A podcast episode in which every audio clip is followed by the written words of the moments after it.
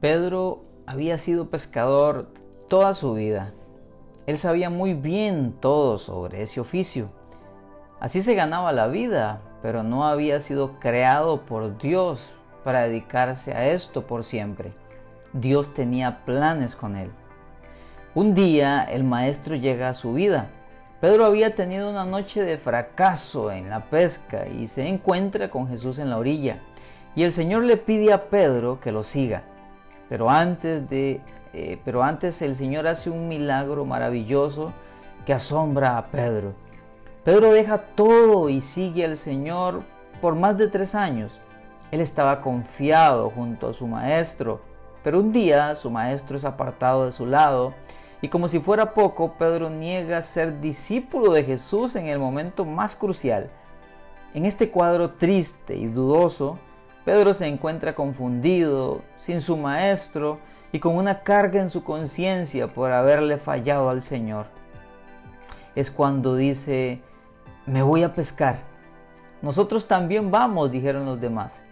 Así que salieron en la barca, pero no pescaron nada en toda la noche. A él se le había olvidado que ya no pertenecía a esa vida, que no era su lugar, pero era lo único que conocía sin embargo, ahí no había nada para él. Versículos más adelante, el que acabo de leer, que fue, que fue Juan 21.3, el Señor se le aparece en la playa, como al principio, les dice que tiren la red a un lado y estaban en la orilla. Y otro milagro sucede, como aquel que sucedió cuando fue llamado.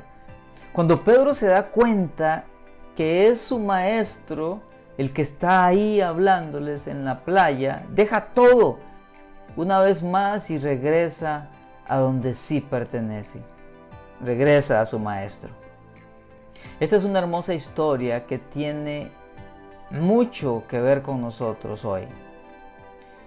Tiene mucho que ver contigo. Esta historia te enseña que no debes volver atrás sin importar la lucha que estés atravesando o la tristeza o la incertidumbre o incluso si le has fallado al Señor como lo hizo Pedro, no vuelvas atrás. Ya no perteneces ahí. Aunque creas que estarás mejor, ya no perteneces ahí. Tu alma estará inquieta. No habrá gozo para ti ahí. Sin el Maestro nada podrás hacer.